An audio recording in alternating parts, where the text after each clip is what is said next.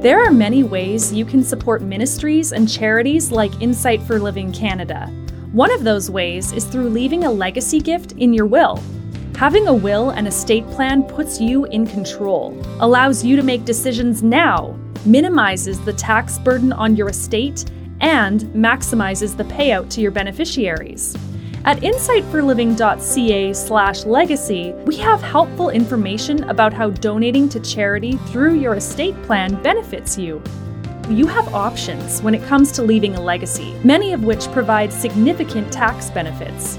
For more information on legacy planning tax benefits, or to learn how to name Insight for Living Canada as a beneficiary, give us a call at 1 800 663 7639 or visit insightforliving.ca slash legacy.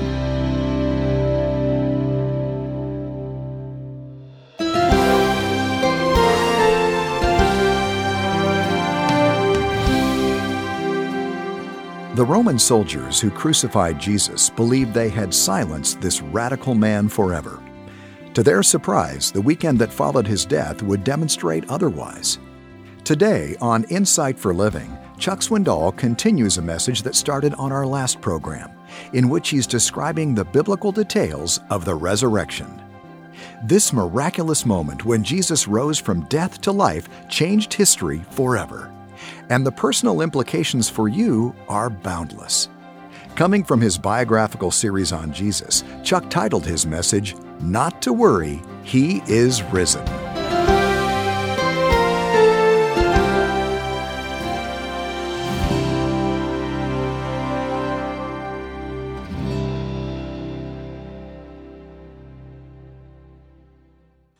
We're going to enjoy the opportunity to worship our Lord uh, further, as we have often said, worship is a human response to a divine revelation. When we sit quiet, quietly before our Lord in our time of instruction, we worship Him in instruction. When we sing to Him in praise, we often use the word Alleluia, which is a Hebrew expression. Praise the Lord. It's just been left in Hebrew. So you can leave today and tell someone you know that you now know Hebrew because you use the word a lot. Alleluia. It appears often in, or hallelujah often appears in the, in the scriptures, especially in the Psalms and in Psalms. We come together, however, standing at the uh, foot of the cross on level ground, all without status, rank, or significance, but all come as forgiven people to worship our God in song, in giving, and now in prayer. Will you bow with me, please? Uh, we cannot hear the report of the guns, our Father, or the sigh and um, groan of, of an older man or woman making his or her way to some site away from home, driven out by war and the ravages of war. There are lonely uh, soldiers and sailors and Marines today um, serving you, and airmen as well, who, who are away from home as another crisis has struck our world. And it is easy in a place as comfortable and secure as this one to forget that a few miles away from us, there are those who are starving and those who were desperate, and those who were dying, lonely, confused, bewildered, baffled, angry, and some hostile, loading weapons and firing them, and determined you know, in their pursuit uh, for more and more and more of their own way in this enclave of peace and temporary quiet, we pause to give you thanks for the many things we have to enjoy. Many of us sitting alongside family members and or friends who worship with us today. Our Father, we pray that this time will be of special significance. Some will come to faith this day, if not here, in some place around the world. Perhaps a, a military man sitting under the, the instruction of a chaplain, perhaps some lost and bewildered young woman sitting in a worship service somewhere around this world, hearing for the first time the claims of Jesus Christ. We're grateful, our Father, to have our heritage that we have. We come with our bruises and scars of the past and all the things that we bring with us to a place this public. And we thank you for giving a sense of relief and peace and joy in the midst of our worship together. I ask you, Father, to use your word today to help us see afresh and anew what it must have been like that first Easter morning when a handful of women stumbled upon an open tomb without a body and all that that, that led to in their lives and down through the century all the way to ours. We pray, Father, that you will remind us that there is no one who can satisfy like you can. No one on earth who can comfort us like you do. No one who will love us like you do. And so, in the midst of all of these things through the morning, may we not miss the message that we come to focus on Christ, who loved us, gave himself for us, died, and rose again. And that is why we sing, and that is why we pray. In his strong name, we ask this. Amen.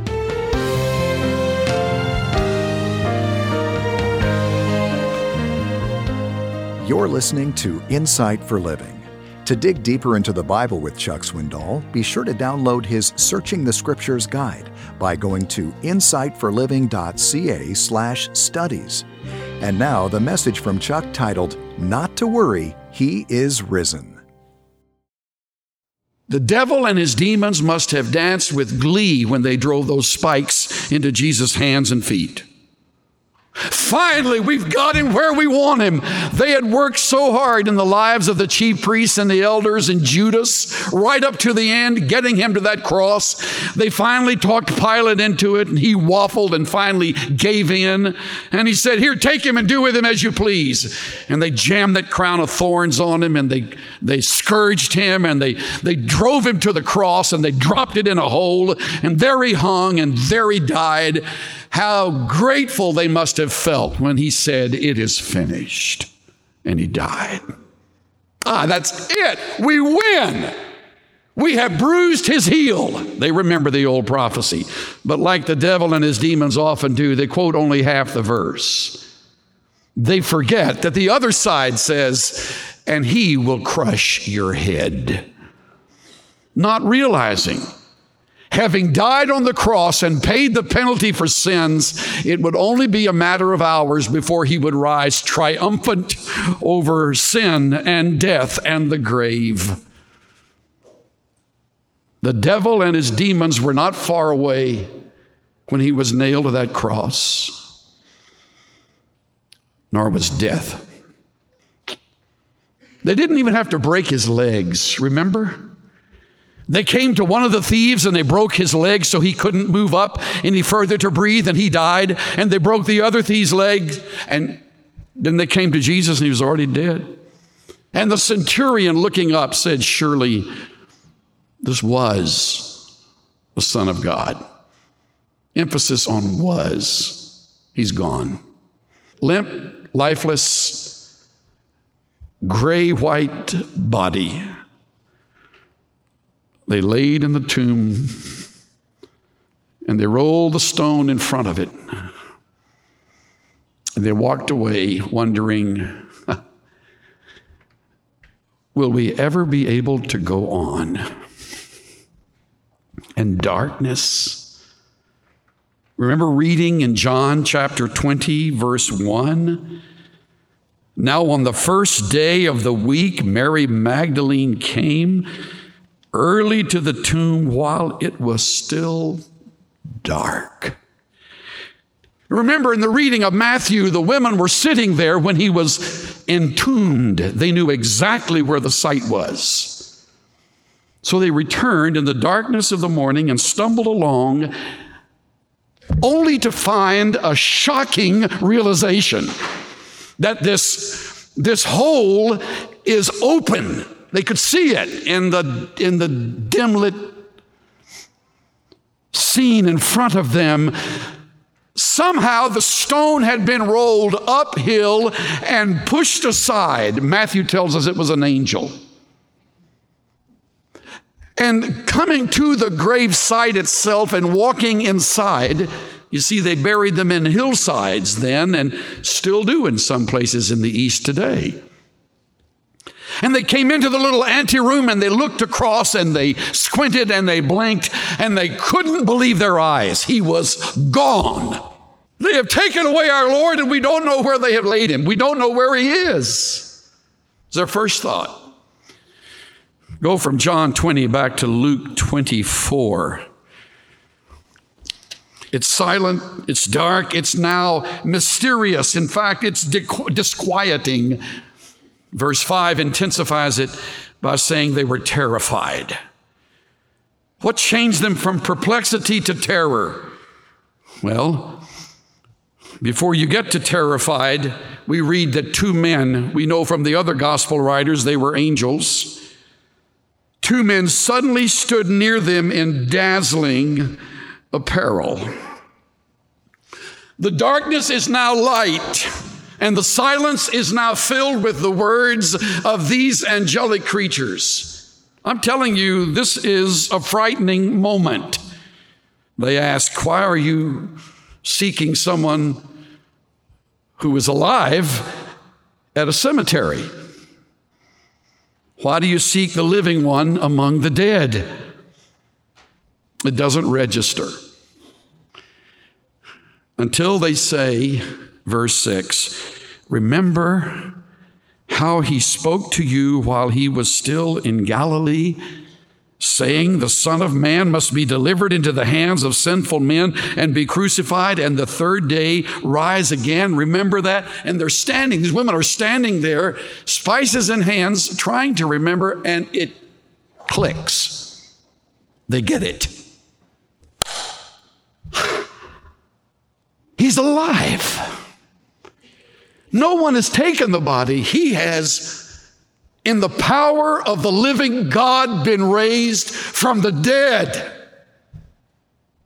He is alive.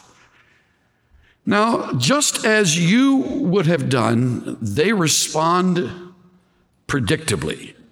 Verse 8, they remembered his words. Verse 9, they returned from the tomb and they reported all these things to the 11 and to all the rest. Now, don't you wonder what the 11 thought when they heard that? You got to go back to John 20 to see what the 11 thought. These great men of faith, trained by Jesus, living on the edge of confidence. Verse That's the wrong passage. What's the matter with me? Luke 24 again. Sorry. Should have stayed where I was. There it is, verse 11. Luke 24 11. When they heard what the women said, these apostles responded, Nonsense! Now, isn't that reassuring? Nonsense. In fact, one of my, one of my uh, resources said, that the term that is used here, and by the way, it's used nowhere else in the scriptures, it was a term used by medical writers of that day to describe the baffling words of fevered patients who were insane. they saw these women and they say, You speak as insane people. What do you mean telling us that he has been raised? He's been raised from the dead. This is nonsense. Get a life. You have been, you know, you got up too early. You're seeing things, you're imagining things. That's the idea. Nonsense. And they would not believe them. Now it's time. Now, thank you. John chapter 20. Having said that, two of them had their curiosity get ahead of them, and they decided they needed to go and check it out for themselves. Understand why they would say it was nonsense. In the passage I read earlier in Matthew, in the scripture reading, I, I, I was choosing that on purpose because Pilate had been visited by the chief priests and the elders who had said, We understand he's made this prediction that he will rise from the dead. And it will be just like one of his disciples to come and steal him away and then announce there's been a resurrection. And the deception will be worse now than it was when he came and claimed to be Messiah. So, would you please send a guard and seal the tomb? Pilate, with a wave of his hand, says, You've got your own guard.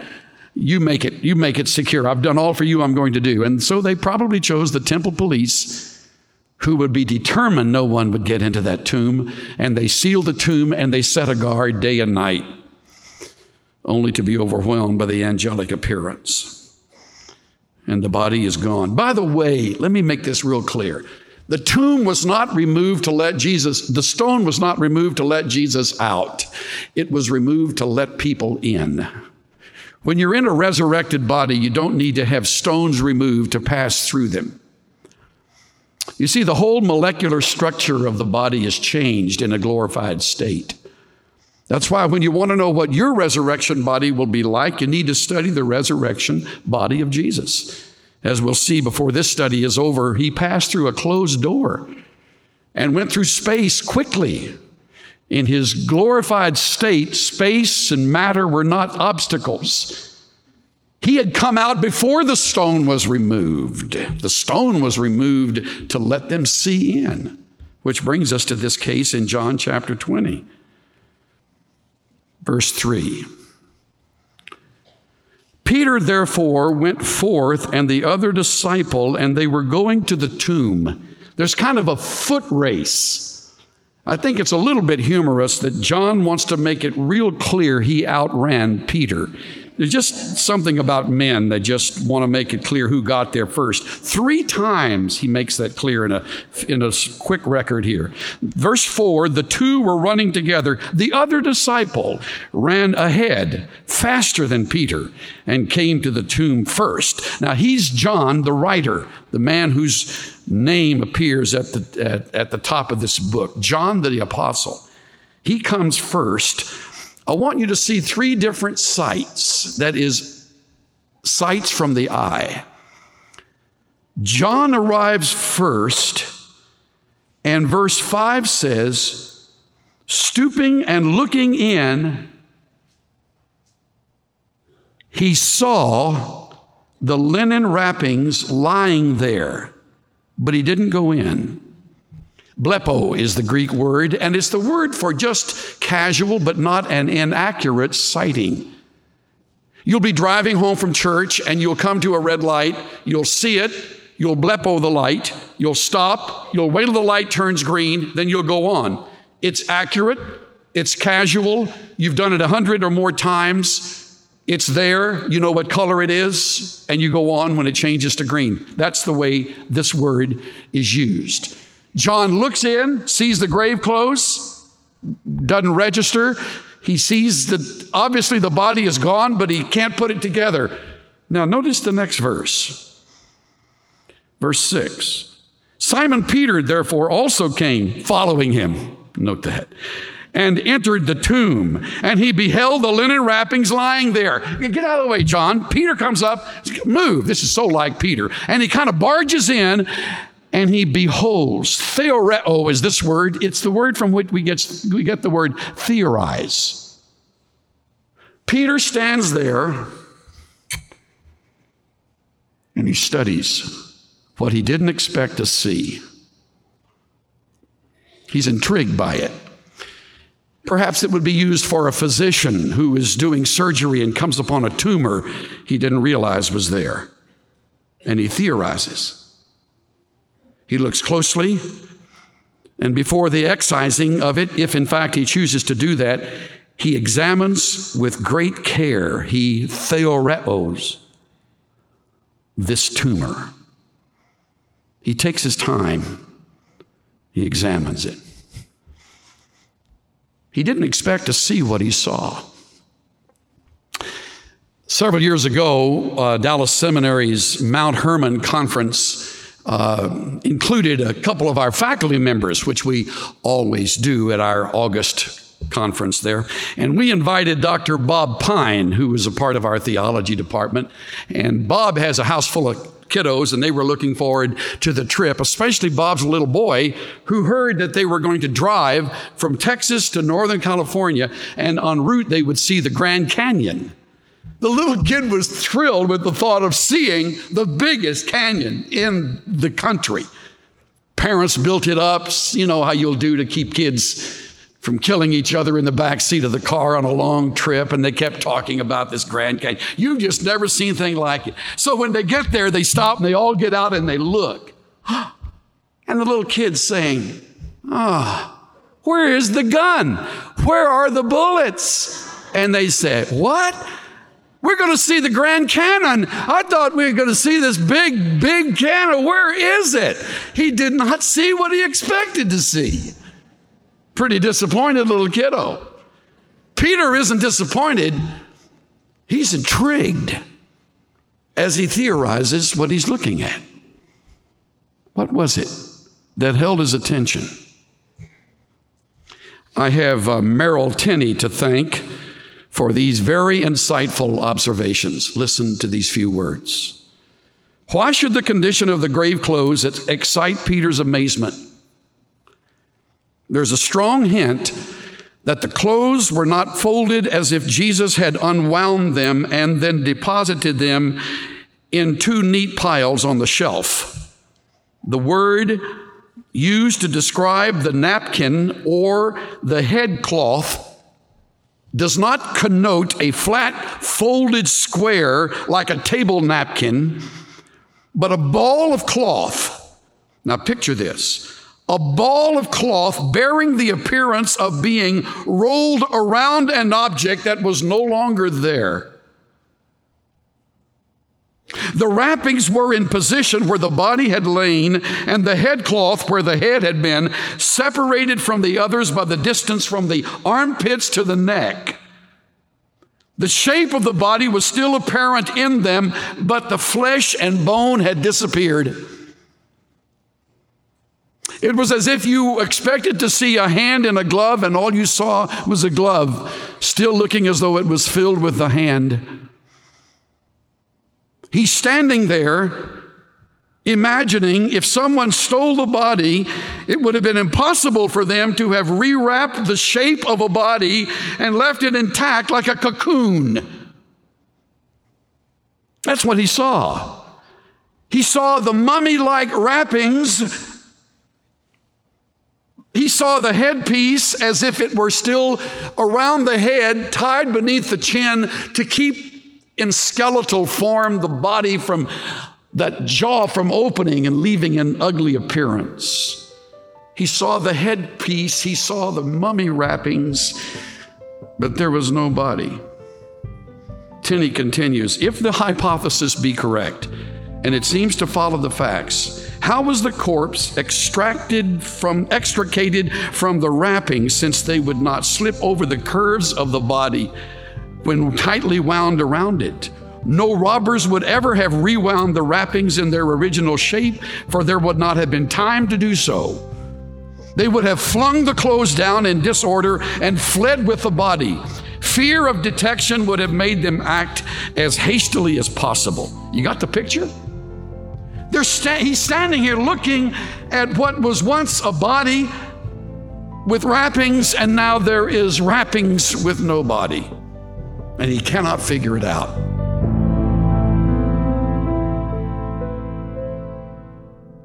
Well, this is one of those programs when we wish we had more time. Chuck Swindoll has much more to say about this pivotal moment in human history. So please keep listening because we'll present the final portion of this study on Monday's edition of Insight for Living. Chuck titled this encouraging message, Not to Worry, He is Risen. This is message number 16 in a comprehensive 20 part biography of Jesus that will conclude soon. If you're prepared to learn more about him, let me suggest a practical next step. Chuck wrote a biography on the life of Christ called Jesus, the Greatest Life of All. This book is the perfect choice for your private study, and it's popular in small group settings as well. In fact, I saw a recent note on Insight for Living's website from one of your fellow listeners. It said, Chuck, our book club at our church is currently reading one of your books. We are all thoroughly enjoying your insights into becoming more Christ like. Chuck's biography on Jesus is titled Jesus, the Greatest Life of All. By reading about him, it will help you deepen your respect for his sacrifice and cause you to love him even more. To purchase a copy today, call 1 800 663 7639. Well, Insight for Living is made possible not through the purchase of books and other resources, but through voluntary donations. In fact, we couldn't supply this daily teaching program without the partnership of friends like you. We've created a simple means for automating your monthly giving. Becoming a monthly partner is a convenient way to support Insight for Living. More importantly, it's a tremendous way to multiply the impact of your charitable giving over the course of one year. We are deeply grateful for those who are willing to become monthly partners. To take that step today, go to insightforliving.ca/partner. To send a donation in the mail, you can write to us at Insight for Living Canada, Post Office Box number 8, Station A, Abbotsford, BC, V2T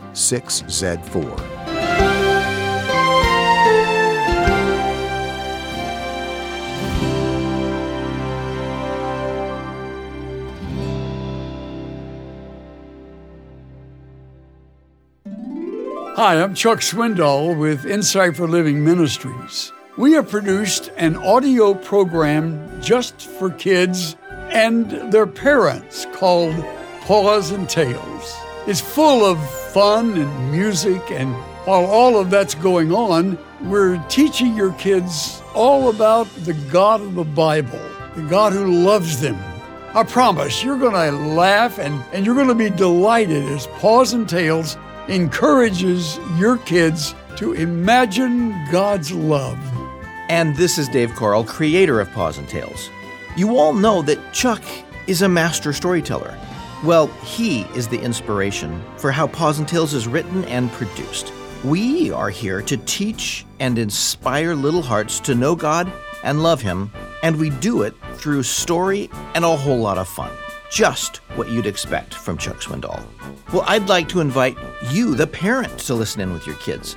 I bet you will enjoy it, and perhaps you'll learn something too about just how much God loves His children. Join us at pawsandtales.org to start your journey into the world of Paws and Tales. I'm Bill Meyer. Join us when Chuck Swindoll continues his biographical study of Jesus called The Greatest Life of All. That's Monday on Insight for Living.